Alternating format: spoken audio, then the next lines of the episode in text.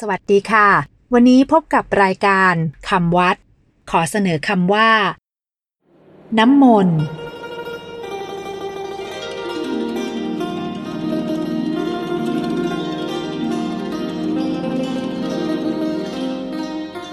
คำว่า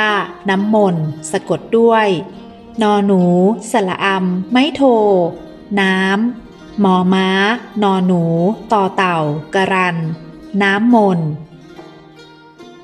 คำว่าน้ำมนต์คือน้ำที่ผ่านพิธีมนต์มาแล้ว น้ำที่เสกเพื่ออาบ กิน หรือประพรมเป็นต้น ใช้คำว่าน้ำมนต์ที่มนต์สะกดด้วยหมอม้า นอหนู ต่อเต่า รอเรือกระรัน ก็มี น้ำมนต์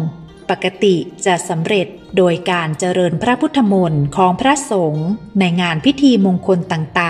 าง หรือโดยการเสกของภิกษุ หรือคฤหัสถ์ผู้ทรงวิทยาคุณ กล่าวคือ ผ่านการทำสมาธิที่แน่วแน่ และพระปริตที่เป็นมนต์ทางศาสนามาแล้ว จึงเรียกอีกอย่างหนึ่งว่า น้ำพระปริตน้ำมนต์นิยมนำมาอาบ ดื่ม หรือประพรมที่ศีรษะ ภายในบ้าน บริเวณบ้าน ป้ายร้านค้าเป็นต้น โดยนับถือว่าเป็นน้ำศักดิ์สิทธิ์ เป็นน้ำสิริมงคลนำความสวัสดีมีโชคชัยมาให้ ตลอดถึงกำจัดปัดเป่าอัปมงคล